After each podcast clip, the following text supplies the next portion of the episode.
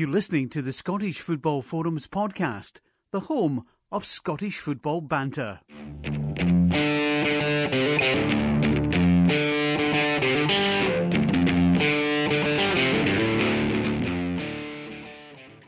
Hello and welcome to the Scottish Football Forums podcast. I'm Craig, I'm the host of the podcast, and I'm joined this evening by John and Chris. Alright guys? Evening. Hello. Is it true that our rival podcast is trying to sign Greg in a big money bid? That's why he's not on tonight. Well, it is the transfer deadline day. That's the last day that we can make any moves, because if you don't move tonight, then that's it. You're stuck until the end of the season. So I'm sorry, I didn't make that clear to you before today, but it's too late for you to. You're stuck. Oh, well, that's a shame. So, because we're obviously bringing in Mr. Redpath, who I think has appeared on this podcast once before, maybe.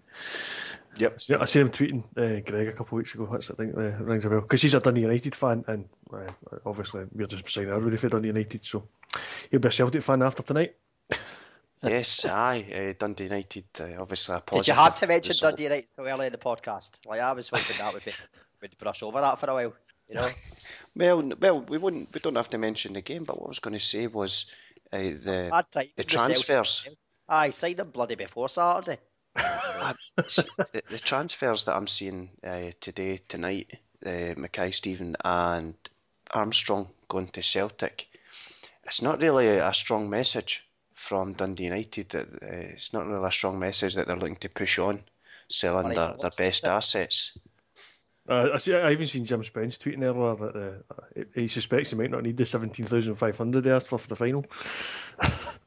Yeah, I think they've got a cheek task for that anyway. Well, I think they should be allowed to. I've always think that these domestic neutral games should always be split 50-50 unless one team says they want less. Yeah. And see if they don't sell them, they still get charged for them. Just so they don't go, we're taking 50-50, we're not going to sell 5,000. And just keep that bit empty so that the other lot don't get them. Then you get charged for the whole lot.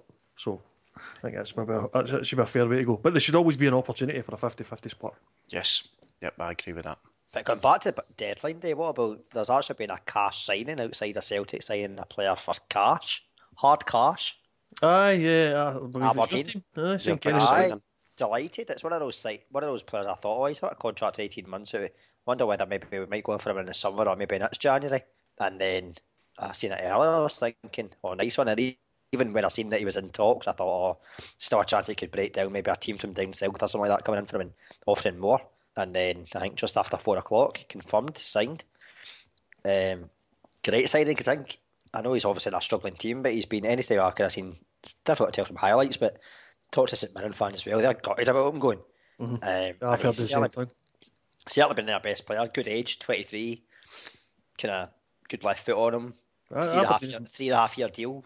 It's a cracking signing. Aberdeen made a few astute moves. Obviously, like I think the key has been securing all your sort of big name players on new contracts. But getting Graham Shinney in a pre-contract is a good move as well. A good player. Absolutely. So Kenny McLean, decent as well. So he made some astute moves. The thing we need to hope now is that, I've seen folk chatting in Aberdeen for him today, and even before the Kenny McLean deal was confirmed, they were convinced, if we're signing McLean for money, it must mean Ryan Jack's away before the end of the night. But I don't know, we're only 3 hours to go, and I've not seen anything yet to suggest that he's going tonight. No, I've not seen Aberdeen make any moves tonight, so I know out. So that's probably a good thing. But that sounds like I suspect you'd have heard something by now. But hopefully we've just locked him in the cupboard. I think there's laws against that, John. And everyone's going, aye, but it's all right. If it misses deadline day, then what can you do?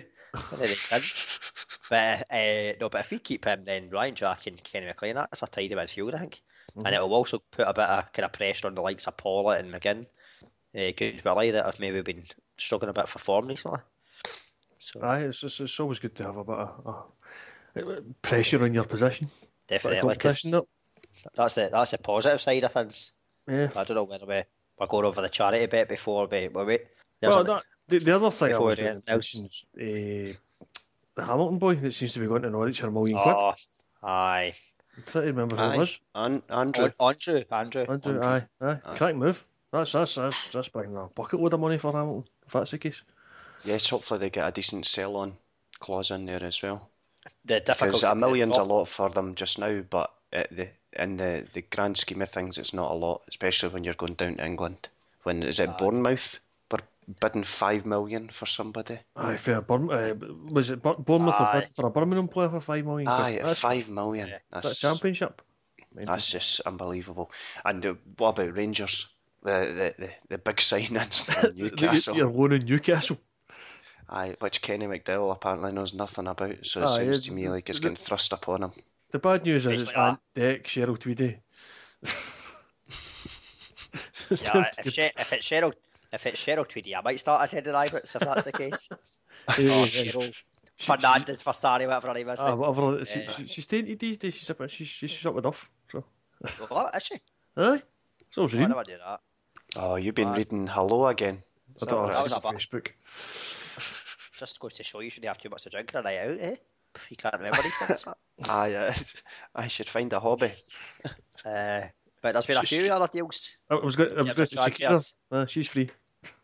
She gave birth last week. Shakira, she gave birth last week, so that's free now. All right. Last week, that's a bit soon. Aye, give her a couple of weeks to heal up for us. I'm sure she was a cesarean or something. Oh, come on. Right, I better get back to the football before we start. Scott Allen. Aye, I seen that one, aye. Scott Allen bid rejected. Might still happen, I think. Oh, 150 grand. I don't think I'd like to sell. I don't see that one. I don't think they will, but if the Armstrong and Mackay-Steven deal, as long as that goes through, then you would think Dundee United will up their bid. Because Armstrong, I think, will be a massive loss for him. I think he'll be more of a loss than Mackay-Steven will be. I think Armstrong's got a potential to be a far better player than him. I think maybe already, actually. I think Armstrong's a kind of more influential player. But others, Paul Ditson, he's returned to Dundee United, the left back. I think the United fans are quite happy about that. So I think, I'd imagine it will be, because they just played Dylan at left back at the weekend. The boy Duffy from Derry, he's set to sign for Celtic. Yeah, mate of mine's a Derry fan, he says that's a cracking signing. He's got it. You know, and then it looks like Celtic are keeping Van Dijk and Commons. It would obviously link with possible rumours moves away, so that's probably good for Celtic. In terms of that, we've got who else have we got? I was just going to say we signed O'Connell, the young boy, the defender, up on an extended contract today as well. Dean Shields, Hamilton made an approach for him, and Rangers said no. I don't know why. He's a sub. Most games he doesn't get on most games, so I don't know why we would be rejecting that. But denying him his big move to the top flight, that's shocking. His dream move to Hamilton. Aye. St. Mirren have signed a player on loan from Spurs. Really? To replace McLean. Aye. Emmanuel Sanopi, 18-year-old attacking midfielder. Cool. Capped by England at under 16, under 18 level. So there's a wee rumour doing the rounds that Thistle might get Lyle Taylor back as well. Yeah, that'd be a cracking signing for them. Right. But I'm trying to think if there's anything else. The lower leagues, Hearts have signed a guy, Kenny Anderson, a midfielder from a Dutch club. Guy. Aye. He is Dutch, but he's got like British heritage or something. That's why he sounds like a British name. So we'll shout anything out, John, if you see anything else throughout the podcast. Dundee. I can imagine that will happen a few times, innit? Dundee have signed Paul Heffernan, and Motherwell have signed a keeper loan from Sheffield United on loan. Do Dundee need another striker? Well, Stewart and Clarkson. Clarkson's gone off the boil a wee bit, and I'd imagine Heffernan's maybe just going as like an impact player, maybe off the bench or something like that. Yeah, he's a decent player. He must be getting on a bit now though. 33. Oh, I thought he would have been older. I thought he was about that age a few years ago. Oh well. Yeah. Right, so I left you to it last week, and you picked a charity bet, which was rubbish. I got Dundee, Inverness, Falkirk and Hearts, and we got one. Aye, but in our defence, everybody drew at the weekend. Yeah. 1-1 was pretty much it, wasn't it? The three games to top flight on Saturday were one each. The Hibs Wraith Rovers game was one each. Falkirk Dumbarton was at least three each. Aye, you've got Airdrie, Brecon, one each. Aye, it was just... It's one of the days. Arbroath five. That was a one each draw as well. I had a look earlier and based it on, I think Hamilton are playing Kilmarnock this weekend, right? and the 1-1, the odds are 13-2, right? So if we had stuck a treble on all three games on Saturday in the Premiership to finish 1-1, we would have made £4,208.75 profit. Oh, I don't know if Dickey would like that. I thought I'd check that just to get an idea. Obviously, maybe they weren't all about 13-2, but I'd imagine that would have been the kind of price roughly for all three of those results, 1-0. So I don't think I've ever seen that whereby all the games that I played on that day were the same score. Mm-hmm. Yeah, maybe it has happened, but I cannot think of it. It was a reduced card, so that contributed to it as well. Well, it was a good thing we did. Well, one of the suggestions we had on last week's podcast was to have Thistle as part of the charity bit, and obviously they lost on the Friday night. So yeah, on Friday night I was quite happy we'd left them out, but Saturday we just scuppered the bit anyway. So yeah, the first scorer we had Longworth, our new friend Jamie Longworth. Aye. He didn't score. He got subbed. And I think they scored after he was subbed. Aye, they scored over a couple minutes left in the game, so... Aye, but he tweeted the SFF podcast Twitter account, and apologised. So I think we should stick with him. Definitely. I think so, aye. I don't even know who they're playing. Who are they playing? Oh, I don't know. But we'll stick with him, and hopefully we can get something. No, we can't. Oh, they're not playing, are they? Not playing. Stennis Muirstrand are postponed because it's a cup game. Cup weekend. Oh, right. Can I stick with him then? I should have checked that. We'll find something later on, eh? Aye. We'll pick him up again next week. Yep. So there was plenty of draws at the weekend. We might as well start with the one win, which was the Friday night game. We touched upon it already, but St. Mirren getting on a wee bit of a run, winning 1-0 against Partick, and the Beard scored in his debut. Mm-hmm. Just pretty decent. A bit of positivity. We've already touched on Kenny McLean going to Aberdeen, but it seems fairly positive at St Mirren lately compared to the start they had to the season. I think if the bottom three, I think they're looking most likely to go on a run and maybe move away. I know Motherwell picked up a point, but I've not seen a lot from them that's positive. Ross County, I've not seen a lot that's positive from them. Well, the results mean St Mirren are 6 clear of Ross County, but Ross County have got 2 games in hand over them. Motherwell have got a game in hand over St Mirren and they're level in points, but they're behind in goal difference. So. I mean, St Mirren will be happy, but they could have probably done with Motherwell and Ross County dropping all 3 points instead of picking up one. But yeah, St Mirren fully deserved the win on Friday night. I think Partick Thistle are going to be playing now and still not score. That's probably why they're trying to get well Taylor. Yeah, the picture's a bit of a disgrace, especially the one near side of the camera. As far as I'm concerned, that picture was immaculate by some standards. But we'll come to that. Yes, I'm sure we will when we go through the in-depth analysis of how rubbish Aberdeen are. Oh, wait a minute. So we'll move on. The Dundee Hamilton game. What I liked about this game was the Emory red card. Not that I've got anything against Emory, but I liked the replay that Sports Scene showed us to clarify exactly what happened for the red card. Yep. He went for a header, and that was it. We didn't get to see what he did. I don't know what he did. Did he stamp him? Did he punch him? Did he pinch him? No idea. What did he do? Maybe they're saving up for a question of sport. What happened next? Exactly. They actually showed a replay of it. Yeah, the replay showed nothing. I just didn't get it. Aye, to be honest, I think Sports Scene phoned in the Premiership last night. They kind of rushed through the games to get to the Hearts game, which, to be fair, had some cracking goals in it. So I can kind of understand why they did it, but there wasn't really much to talk about in 3 games. The red card in the Dundee Hamilton game. Is that not Rangers? So Dundee Hamilton is the line. I don't think I should sing that. No, I think no. Oh, but you said that's allowed. No, it's the next line. No, Aberdeen and back again or something. Aye, something like that. I think. Oh, there's a bit a guy in that likes to wear white. I'm pretty sure the line's Aberdeen and back again, and we'll not talk about the other line. The naughty one? Aye, right. Aye. It's that one. Yes, Aberdeen and back again. Yep, that's what it is. Aye. Yeah, I liked Greg Stewart's goal. I like how he made a complete fool of the defender. Just with, I don't know how to describe it, just the way he turned him.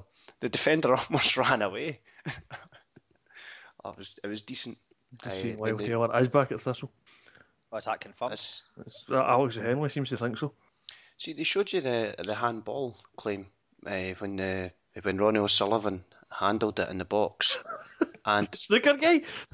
Aye, the snooker guy, aye. Peter Ebden, aye. So he handballed it, but then the thing is, in the replay they showed it, I'm sure it hit the guy's hand before him.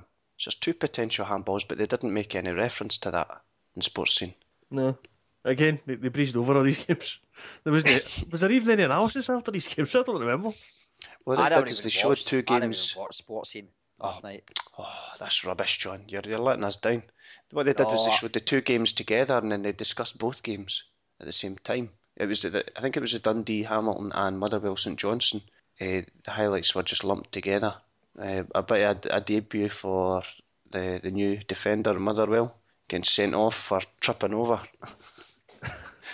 It's harsh, but what can you do? You can't let folk away with tripping over.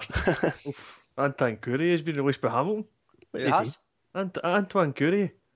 They just don't want anymore. They don't want to score any more goals now, no? Greg would be delighted. We could do with Greg in the podcast now. He'd be delighted at us. Hamilton are getting dismantled tonight. What, he's been released? Or he must be, I've agreed to go on somewhere, surely.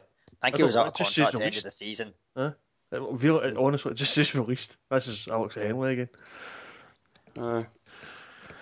Right, we'll move on to discuss the semi-final. The Diddy Cup. Aye, the Diddy Cup. Aye, she's the Diddy Cup last week, John, eh? I think the Diddy Cup last week. Aye. Right, so how was your day, first of all? Well, it started off well. It's a football broker.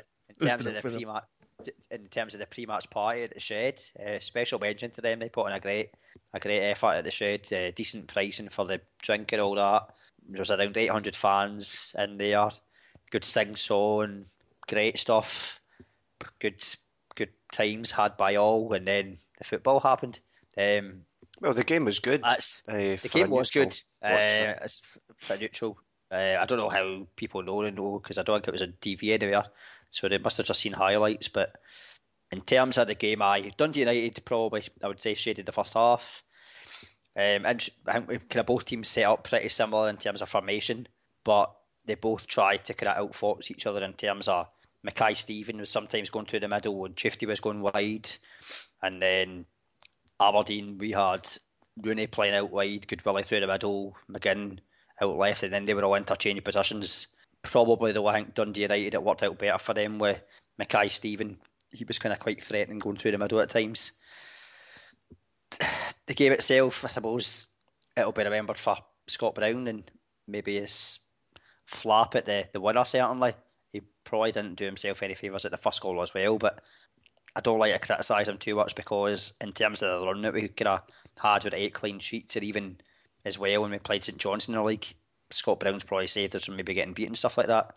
Just so happens it was a game whereby it's a cup. You'd obviously want to get to a final, he's bit there on time to make a mistake. John, you would have saved that. That was easy, the second one. I was horrendous. You would. But I don't like to be too critical when you're your own players kind of thing. We had chances, certainly had chances to go ahead. When we went one goal up, we certainly had chance, I think, to go kind of a couple of goals up. Ryan Jack had one saved. Paulett had one blocked. Daniels had one blocked. Goodwillie had a header.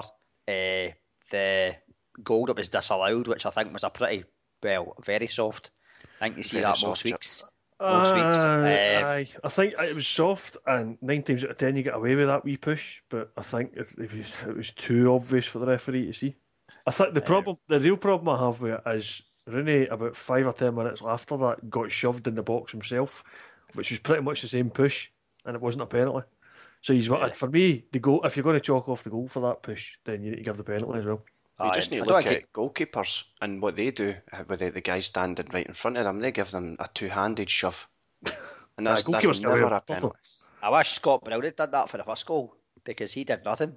Like, he had folk in front of him and he just stood there. He didn't even... So that was quite poor. But yeah, we had chances. I don't know. You can blame the referee as much as you want, but we had a goal up and we had chances, I think, to go 2-0 up. I think that's what caused us. Positives from the game. The boy Daniels looks a great find. That was his debut, wasn't it?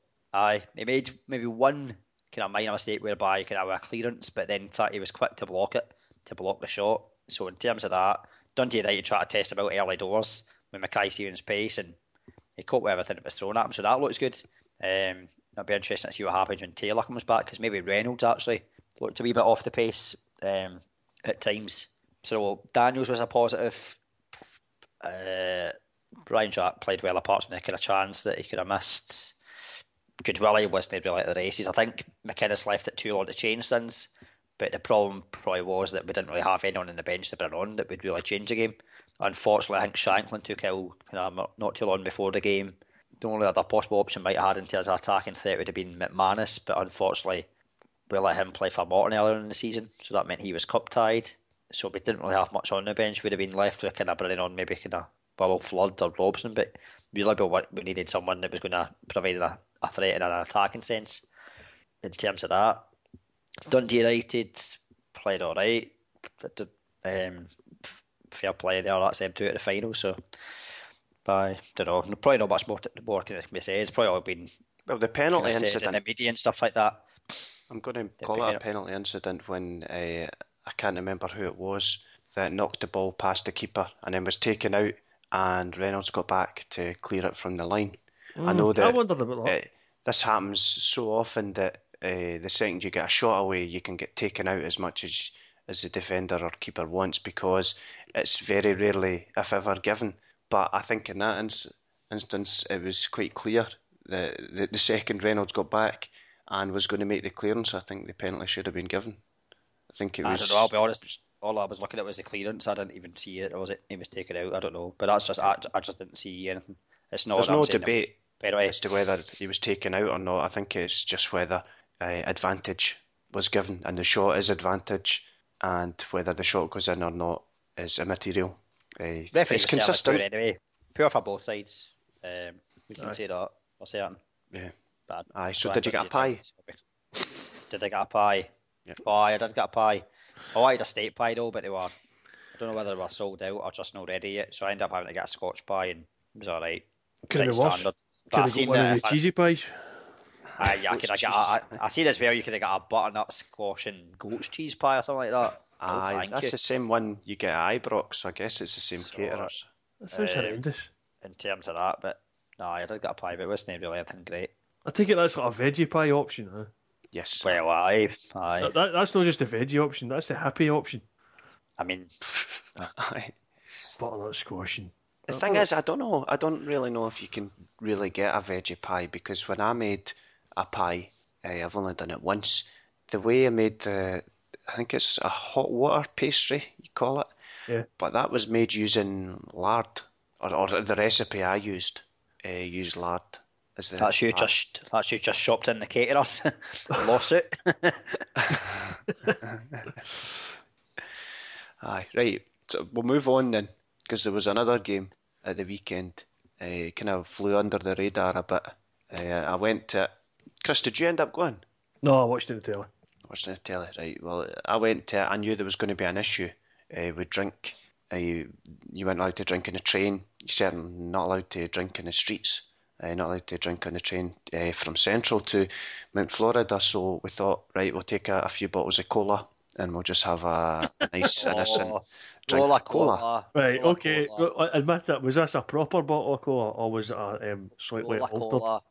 Bottle of cola, shall we say? It was slightly altered on the way. I thought it was, yes. Just diving into a doorway. And you told me to behave myself. I didn't do anything in the streets. All my drinking was done indoors. Aye. So that was the plan, and we walked from the city centre. It takes ages, but then that was plenty of time to have a good drink.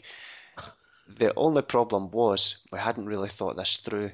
The only problem was as to which end of the stadium we would appear at. Now, probably about 10 minutes before we reached the stadium, there was supporters' buses getting parked up, and it was Celtic fans everywhere. It was every stall we went past was a Celtic stall. It was just, we were sticking out like a sore thumb. My mate had a scarf with him, but he fired it in a bag, so it wasn't seen. But it wasn't the most sensible move. And as every person in this crowd turns right to go to the stadium, we're the only ones that keep walking on to the Rangers end. But got there, no hassle, just had to listen to a few dodgy comments about how some of the fans were looking forward to the game. But I suppose that pales into insignificance to what I heard while in the stadium. The singing was fruity, to say the least. I couldn't hear what Celtic fans were singing, if they were singing at all. Oh, but, there was plenty of singing for the Celtic fans in the first half, but the second half, yes, all I heard was Rangers fans. Yes, it was a strange one. The Rangers fans, naughty songs. I should point out what I heard was an extremely loud minority, apparently. You must have mic'd up your minority or something, because you were coming through crystal clear on BBC. It was loudtailers they had. It's difficult to say, but it was very, very loud. It wasn't what I've become used to, which is a complete lack of songs like that. That's not sung at all at Ibrox anymore. Not the games I've been in. I've only missed one this season.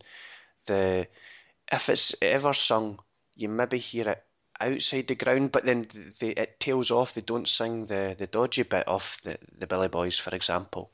But on Sunday there, it was sung very loudly. Yeah. But anyway, enough of that negative side of it. But no, one more negative thing, the pitch again. The pitch, yes, was horrible. Did we even mention this when we were talking about Hamilton Dundee United game? Because I'd watched the highlights on Saturday night. I watched the highlights Saturday night and it just looked horrendous, and I knew what was coming the following day. Yeah, and obviously it affected the Aberdeen Dundee United game itself, because I don't think they were too impressed. But I think the best reaction was there's a still at the end of the game for the Celtic Rangers game. Chris Commons been asked what he thought, and the look in his face is priceless. I need to see if I can find this picture and put it in the forum, because it's cracking. Yeah, does he not respond with something as simple? He just went, Yeah, aye, that was terrible. But then, let's forget about that. The football itself, I thought the Rangers were going to get beat. I would have thought 3-4, maybe even 5-0 was on the cards. But I just wanted to have a wee bit of hope, keep it tight. And then what happens 10 minutes in, and Stevie Smith, I ended up with a bit of a sore throat because I was on his back. He was rubbish. He knocks the ball out for a throw-in and then decides, we'll just turn my back on the ball. It's all right, somebody else will go in and stop the ball coming in. It's just, it's schoolboy, it's amateurish. It's almost as if he's not a defender. It's as if he's a winger. And we all know he's not a winger. He's a defender. I don't know. It was just terrible. And then Griffiths, credit to him, he done well. He's not the biggest guy, but he got a good head on it. Maybe Simonson could have done better, but it was all good. Up until Griffiths deciding to run across to the Rangers end and celebrate there. Cupped his ears. Aye. To be fair, both of the Celtic goals were scored at that end of the stadium, so it's a long way to run to your own fans. I don't mind that. He was probably getting pelters from the Rangers fans in the end. He's got booked for cupping his ears. I mean, if that's... Well, I just see the atmosphere. I've seen a lot worse. He barely cupped his ears as well. So, it was right in front of me. I knew the booking was coming, to be honest. They're just pedantic, these referees, when it comes to these celebrations, so... See, I wouldn't. I think a booking's fine in that instance, because I think that the match was highly charged, and it didn't need somebody trying to antagonise like that. There was somebody arrested for trying to get at him. I didn't see that, despite him being just in front of me. Yeah, but ball bags will be ball bags. Yes. Oh yeah, I agree with that, and we shouldn't pander to ball bags. No. But yeah. There's a title for the podcast. That's it. You shouldn't pander to ball bags. There you go. Aye. And then the second goal, I thought that Brun, watching the highlights, I thought Brun did pretty well. Although Commons is getting the glory, but I thought Brun did well. It was a nice battling. Was it Nicky Loy had a 1-2? And then Chris Commons obviously scored. I thought Simonson decided to try and push it past the post rather than save it first and foremost, so I think that was his problem. He kind of tried to slap it. Aye. He didn't do what I would do. And the shot kind of slapped his hand at the road more than anything else. And that's just like, I would have saved it. Or tried to save it, I should say, rather than push it by the post. He was trying to be too clever. But let's watch the highlights. In fairness, it's the first time I've seen Commons at above that sweet way in ages. Yeah, but it was good. It was a good strike. But one thing, I've been watching the highlights, and I've not seen anyone mention this, but Brun, I think he trips Jig. Well, Jig certainly falls over him.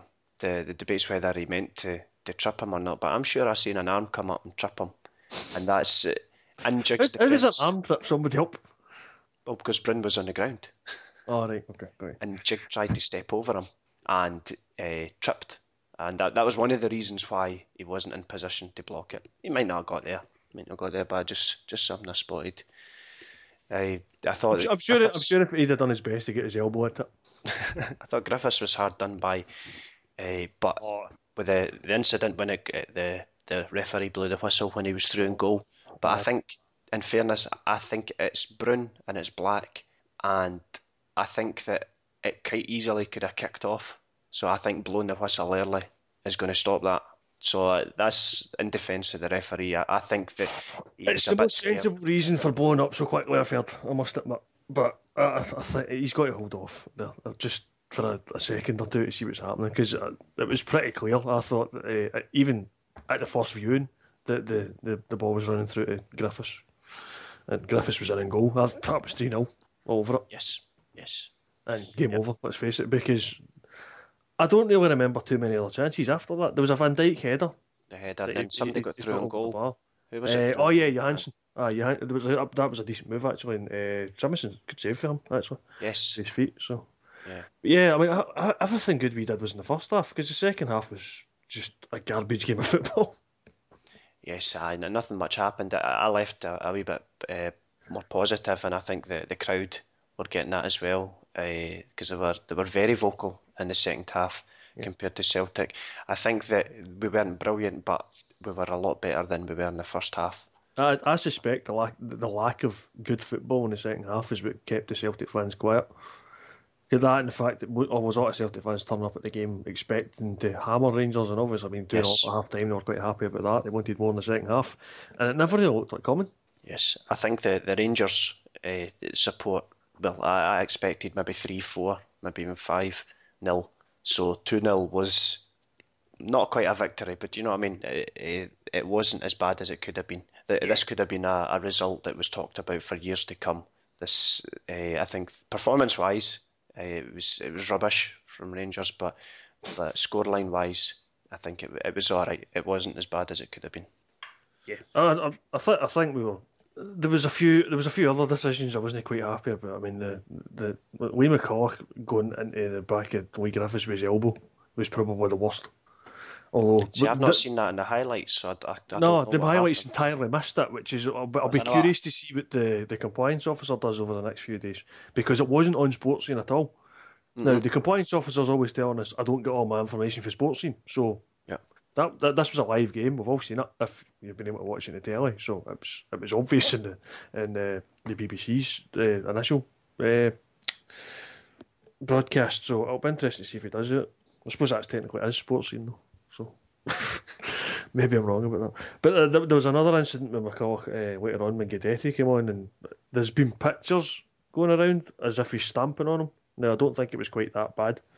But it was probably the strangest decision of the game, because McCall fouls Guidetti, then he kind of clatters him again, so he gets him twice in the one move, and the referee gives a free kick to Rangers. Now, the first time I'd seen it, I thought, oh, Guidetti's grabbed the ball, because he did this with Commons earlier in the game. Commons had fallen down under pressure, and he grabbed the ball, and the referee gave a free kick against a handball, which is fair enough. But I've seen the replay, and Guidetti never even grabbed the ball, so I can't for the life of me figure out why this was a free kick to Rangers. Yeah, I don't know.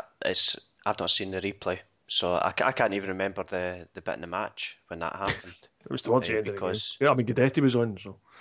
Guidetti sure was filmed as well. I mean, there was a penalty shout for Guidetti as well. When, I think Black was the one that was filming him outside the box, and he kept going. Yeah. And Black was pressuring him, and then McCall just came across and took him out. I think it might have been Griffiths, but I know exactly. I'm pretty sure it was Guidetti, actually. I think it was after Griffiths had gone off. Right. That's what Guidetti seemed to do in the entire game, was get fouled them get angry about being fouled. I'm kind of glad Guidetti didn't start because he was never getting that hat trick. I'd say he promised. He didn't promise it. He said somebody asked him what he'd like to get, and he said, "I'd like to get a hat trick." And this became, "I'm going to get a hat trick in this game." If he'd started that game, I think he'd get sent off because his mentality doesn't seem strong enough for it. I think when Brun took out Black right at the end of the game, he was the one that was the most aggressive out of everybody. The way he jumped in there, that was calculated. Right. I think because for the whole of that game, I was thinking Brown's done a fantastic job of bossing that midfield. He got the man of the match, deservedly so in my opinion. And then right at the end of the game, for no apparent reason, he just went straight through Black. Yep. Now, I've seen Ian Black complaining that if the rules reversed, he'd have been sent off for that. He might have a case. I don't think it was a red card. I think if Black had been sent off for that, it'd have been harsh. But I know where Black's coming from because he does get a reputation. Bryn's rightly booked for it. But it was the one bit of the game that annoyed me about Scott Brown because there was no need to do it. And it was right at the end of the game. He was risking getting a red card and missing the final. Yeah. I don't think I've seen the highlights. I don't think it was a red card. But if you'd asked me on Sunday if it was a red card, I would have had him banned for 9 months for exactly. That. You know how passions are strong at these games. Talking of players missing the final, Chifty, he'll miss the final. Why? I think, has he been booked too many times or something? I think so, aye. Did he get booked for scoring? Yeah, for celebrating his goal. I don't mean he got booked for scoring. Aye. How dare you score? Earlier on in the game, I thought he was going to go off injured as well.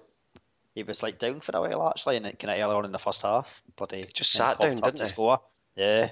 It's like, I've had enough. And then, but he didn't do much in the game apart from score, but there you go. Another, in terms of earlier on, talk about kind of transfers. Fraser Fife has been released by Wigan. I seen that. He was one that, but doesn't signed him back. Well, no, I don't think Hibs is the talk. Hibs. Is that confirmed at Hibs? The son, Kenny Miller, is saying that it is confirmed. So maybe Scott Allen. Think might Allen? Then, yeah. Maybe Allen might then go back to Dundee United. No, Alex Henley came back in and said he suspects 300,000 might get Scott Allen away for Hibs. Yeah. I don't think that's actually come in, but that's what he thinks. So that might end up being not a bad bit of business if they get him in to replace Armstrong. Mm-hmm. Oh, Allen was brilliant when Hibs played Rangers. Really good player, totally bossed the game, and it seemed to have a wee bit of a Scott Brown in him. If you know what I mean, like the ability to wind up the opponents, which is a good thing if you're a supporter of that team and a supporter of that player. Oh, that's a good thing. I had a pie at Hampden. No, go on, you go. No, that was it. I like to give updates on pies, and it was a pretty good pie. What pie did you have? Just a Scotch pie. I also had a cola, but the cola was rubbish compared to the other colas I was drinking. This is special flavouring. It's no quite the same when it's that syrup stuff. What were you going to say, Chris? No, I was going to say that the one strange thing about yesterday is probably how I felt after it. I was quite happy about the fact that we'd made a semi-final, but there was that lack of... You know how when the Celtic Rangers met and you won the game, you were usually happy for about a week afterwards? Yes. By about 4 o'clock on Sunday, I was kind of, we're in the final, great. I wasn't really caring who would beat. Yeah, I think... Yeah. I know what people are going to say about that. That's that whole new club thing. Never mind that. It's because it was so one-sided. I mean, no point did that game look like Rangers were going to win it, ever. Yep. Celtic were always in control. It wasn't great, but we never looked like we were going to lose it. Craig Gordon never had a save to make. I've seen a few jokes about him. If he's on pay as you play deal at Celtic, he's not getting paid for that one. But I've seen a few pictures of getting blindfolded, obviously taking up what Chris Sutton had said the previous day. But it was an easy game for Craig Gordon, and Rangers never looked like a threat. And because there's such a big gulf between Celtic and Rangers at the moment, that in itself is unusual. I've never in my entire life has Celtic and Rangers been that big a difference either way. Even like through the mid 90s when we were garbage, we weren't that far behind. Yep. Yeah. Aye. And I think the flip side of that, there's also the Rangers support are seeing that gulf and going into this game not expecting much. I was at a night with Walter Smith on Thursday in the walkabout in Glasgow, and you got a room full of Rangers supporters, and they asked Andy Gorham and Nacho Novo what the score is going to be on Sunday. And obviously, to pander to the support, you're going to say, Rangers are going to win easy, it's going to be like 4-0, 5-0. The best the two of them could say was 1-0. And that's them exaggerating. That's how low expectations were. Yeah, I mean, I've certainly heard, I think it was folk phoning up the likes of Sports Sound and Radio Clyde afterwards saying they were quite happy about getting defeat 2-0. When do you ever remember being happy at losing 2-0 in a derby? Ever? Yes. It's unheard of. Yeah, right. Yeah. So, I mean, it's a very unusual situation. Now, it's quite easy to pick it up and go, see, Bruce is a new club, because it's funny. But ultimately, it's the same fans. I keep saying this. It's the same fans, it's the same rivalry. That's the important thing as far as I'm concerned. And as long as this big golf's here, I'm going to enjoy it. What was the nonsense about the monkeys? Did they not get tickets? No, it was there's blow up monkeys in the Celtic end with the banner, the monkeys died. It's just the monkeys is a derogatory term for Rangers. There was another banner which also had a derogatory term for Rangers on at the start of the game. Yes. Which has upset a few people because it was also a Remembrance Day reference, which I didn't know. Apparently there's a remembrance poem which I never heard of until yesterday. Yeah, I couldn't really work it out. It didn't make sense, but I knew there must have been something in that. It's unfortunate that signs like that can be made and people argue for their right to use offensive terms like that when it should be acknowledged that it's not welcome. Thing like if you ask even the hardest, the diehard Rangers fan who was singing the Billy Boys on Sunday, if you ask them, they'll say they shouldn't have been singing it. They'll say they shouldn't be using the F word in a derogatory fashion like that. But that H word seems to be used, and there's no apology in the use of that. It's a shame. I personally think there's bigger issues than what people sing and what people show on banners, but there is. But I think it's unwelcome. And one thing that there's some people saying, will we ever get rid of this? And I've seen a massive change in Ibrox over the last few years, a massive improvement. So I think one day we'll see an end to the F word. I don't know about the other songs that they were singing about the historical incident at Celtic. I don't know. That's just. It's nasty. Yeah, I will say that's not just Rangers fans that make reference to such things. So yeah, there's certain things I wish people wouldn't use as sort of banter and what to score points against their opposition. But ultimately, it's just words. Yeah, I know that's not a popular way to put it, but to me, I learned this at school. That whole sticks and stones may break my bones, but names will never hurt me. Well, yep. If I could learn that at school, I can learn that when I'm grown up. Aberdeen have signed another player, by the way. Right, Jim, who's that? Lukas Kulic from Borussia Dortmund. He's only 18, Croatian defender. There was talk of it earlier in the day. That's confirmed now to the end of the season. And Jim Spence is saying that Scott Allen's not going to Dundee United. Oof. He's saying the deal will not happen. Hibs not interested in selling him. So fair enough. It's still not a lot of money. I read 300 grand was the kind of ballpark figure that they would accept. That's not a lot of money if you've taken in 2 million for Armstrong and you're getting somebody with youth on their side. Although he did leave on a bit of a sour note at Dundee United, but they obviously don't care because they're still going in with a bid. Yeah. That might have been Peter's, obviously. Jamie Borthwick reckons Dundee United haven't given up with Scott Allen, but the latest bid's 200k. Mm-hmm. But check us outside and play some Champions League clubs. I don't know. Eh? They're bottom of the Bundesliga. That's a good point. Bottom of the Bundesliga. No, it doesn't matter. Basement. At least we're not a feeder club for Newcastle. Forced into a I'm just thinking, you signed the guy for St. Mirren today as well. It's just you're picking up the dregs. St. Mirren aren't even bottom and Dortmund are. That's quite funny. Imagine comparing St. Mirren and Dortmund, and St. Mirren coming out and top. Aye, they're not doing very well at all, Dortmund. I don't know what's went wrong, other than selling their best players. I'm just reading that Hearts loaned out Gary Lover and then immediately recalled him again. That seems kind of weird. See the amount of times I can imagine. I could just imagine him emailing the SFA and then you going, "Oh no, hang on, recall that email." Is that how it works? You hit the recall button. Does that ever work? I've never known it to work. The history of email. No, well, it doesn't work at my work. No, it doesn't work at me either. Right, Jim's making noises. What's the noises? Aye, my son's just in. He's mentioned about the fact that we've just signed a player from Dortmund. He's buzzing as well. Cool. Oh. I remind him that they're on 16 points after 18 games. Aye, it doesn't matter. Does it? They've got a negative 8 goal difference. Aye, don't worry about it. Hang on, are we up to 5? That's why he's left. He's come to a big club. It's like I'm not playing about European football next year. So he's come to. I said aye. European Cup winners. Do we know who the 5 guys are that Newcastle are loaning Rangers? Oh, well, one of them's all right. He's played a few games to the first team. The defender, another boy, there's a Croatian boy that was at St. Johnstone last season, who's all right. I can't say I know anything about the other ones, but there's a French defensive midfielder, and then Vukašić. There's a Croatian boy. Oh, the name rings a bell.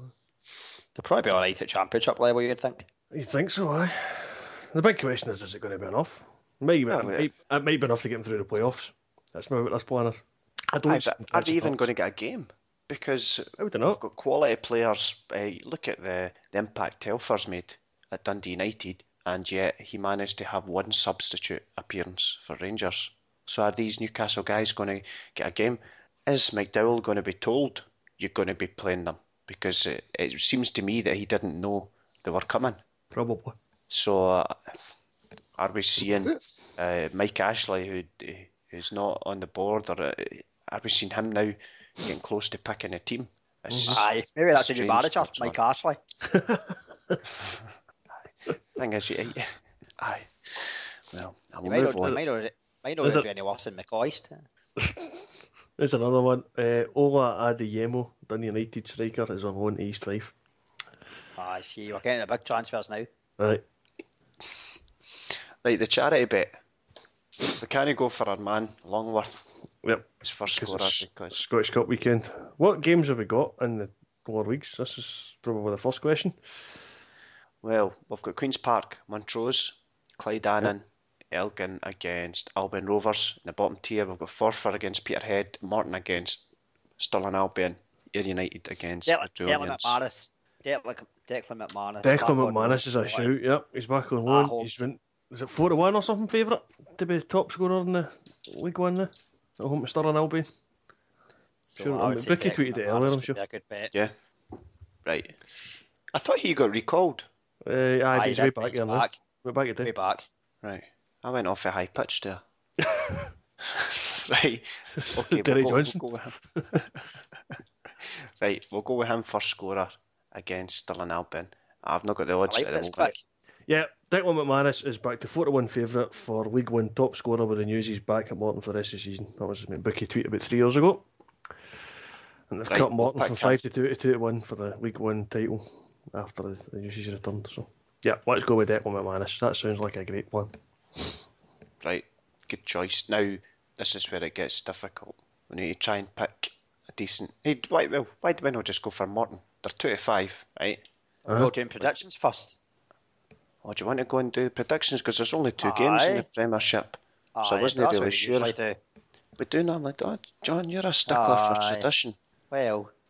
Right, that's what we'll go for then, right? We'll do the predictions first before we go steaming in. Right, and since you're so keen, John, you can go first. Aberdeen against Ross County. They should have been playing, was it 2 weeks ago, and they moved it? Aye. So, 16 now.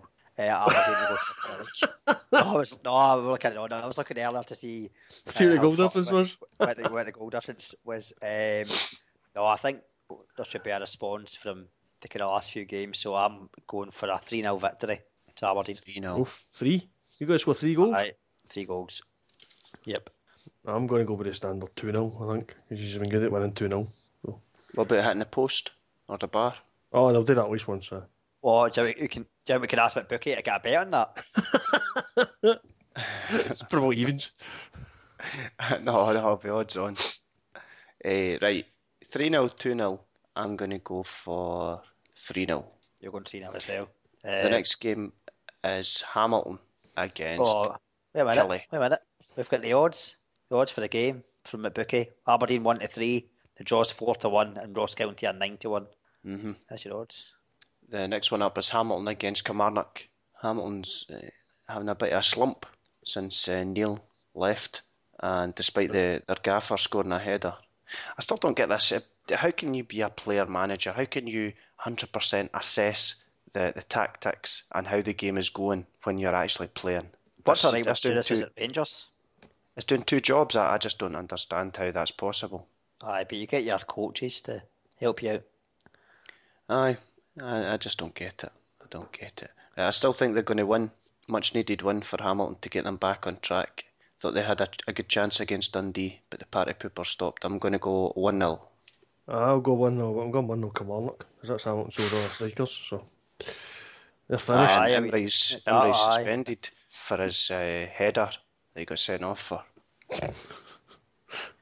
I might go for a Paul Brand 0-0, but Kilmarnock are 31-10, which is quite a big price when considering Hamilton's recent form. Hamilton are 9-10 and the Jaws 13-5. But no, I'm going to Paul Brand 0-0. Wouldn't be surprised if that changes, because I can see McBookie looking at Hamilton's moves in the transfer window and adjusting those odds accordingly. Yep, potentially, yep. Okay, so we've got a clear winner out of the predictions there, and that's Aberdeen. They're 1-3 though. There's not a lot of value there. No value. Even -1 won't be that great value. No, I would have thought so. It's one game in the Championship on Saturday. That's Livingston versus Hearts.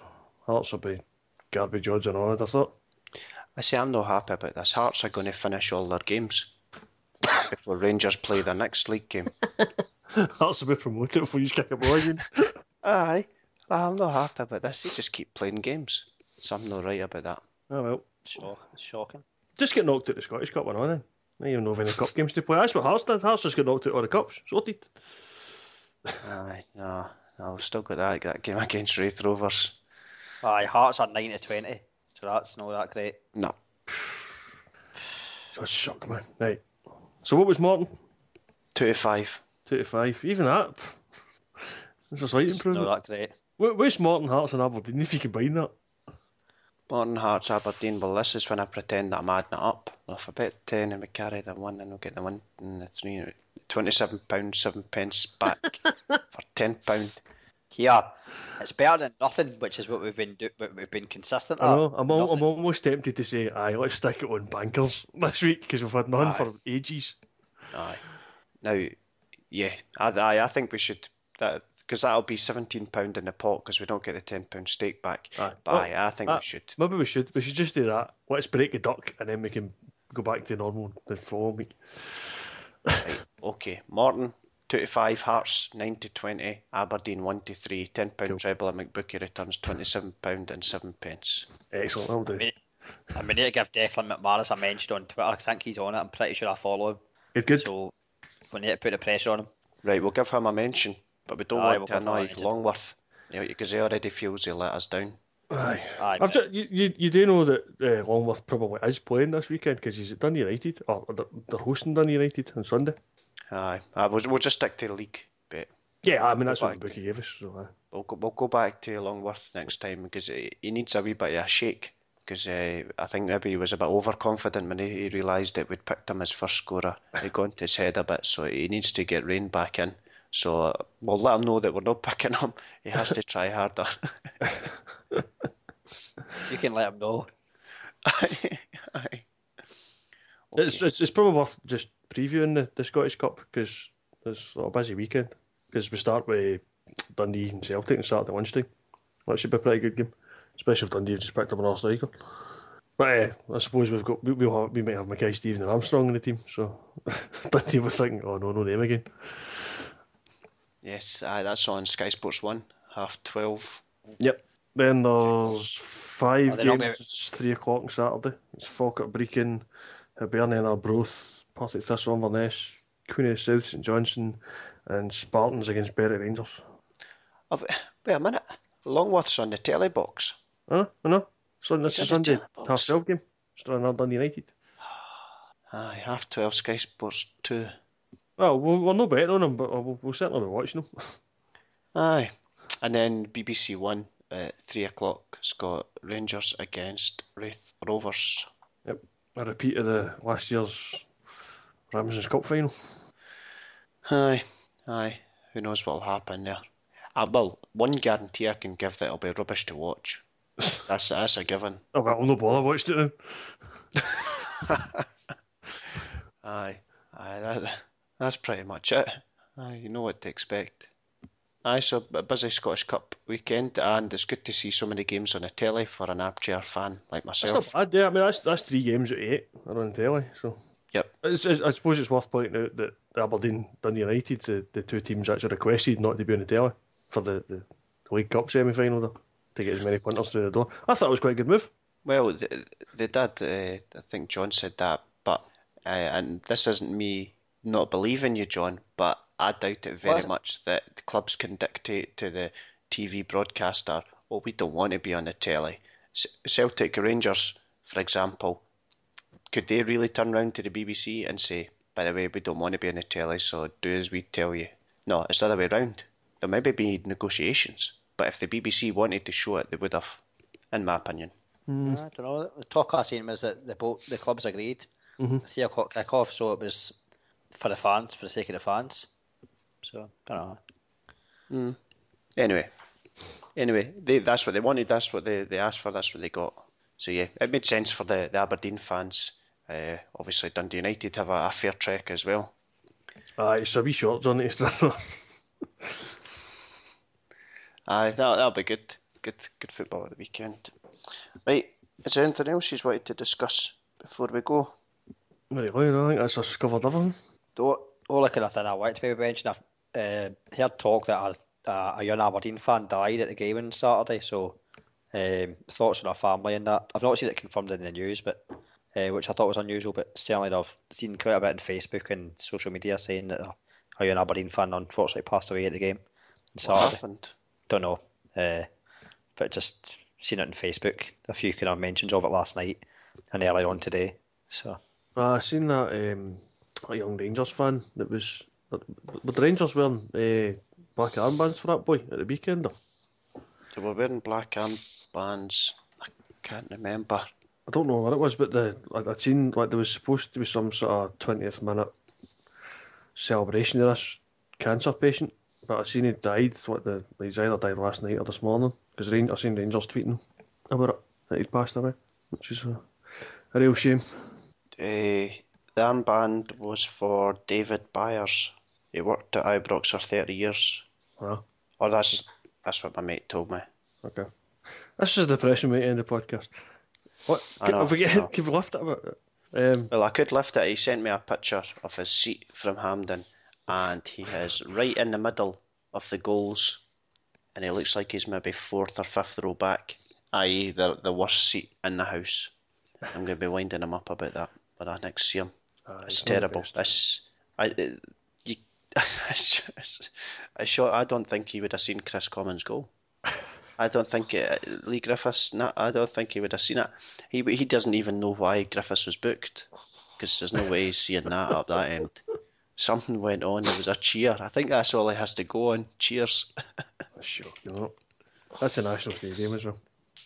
I know. It's shocking. I had a good seat though. Did you see, was it Hamilton Park Limited or something? The company responsible for the pitch were blaming the weather.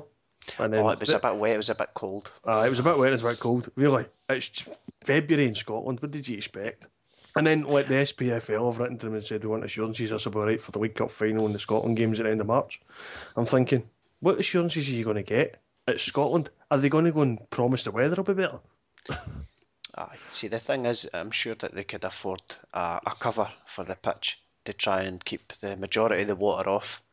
Obviously, they'll have undersoil heating there. But you know what they need. You know what they really need is a patriotic kind of gardener. Got any spare? Right.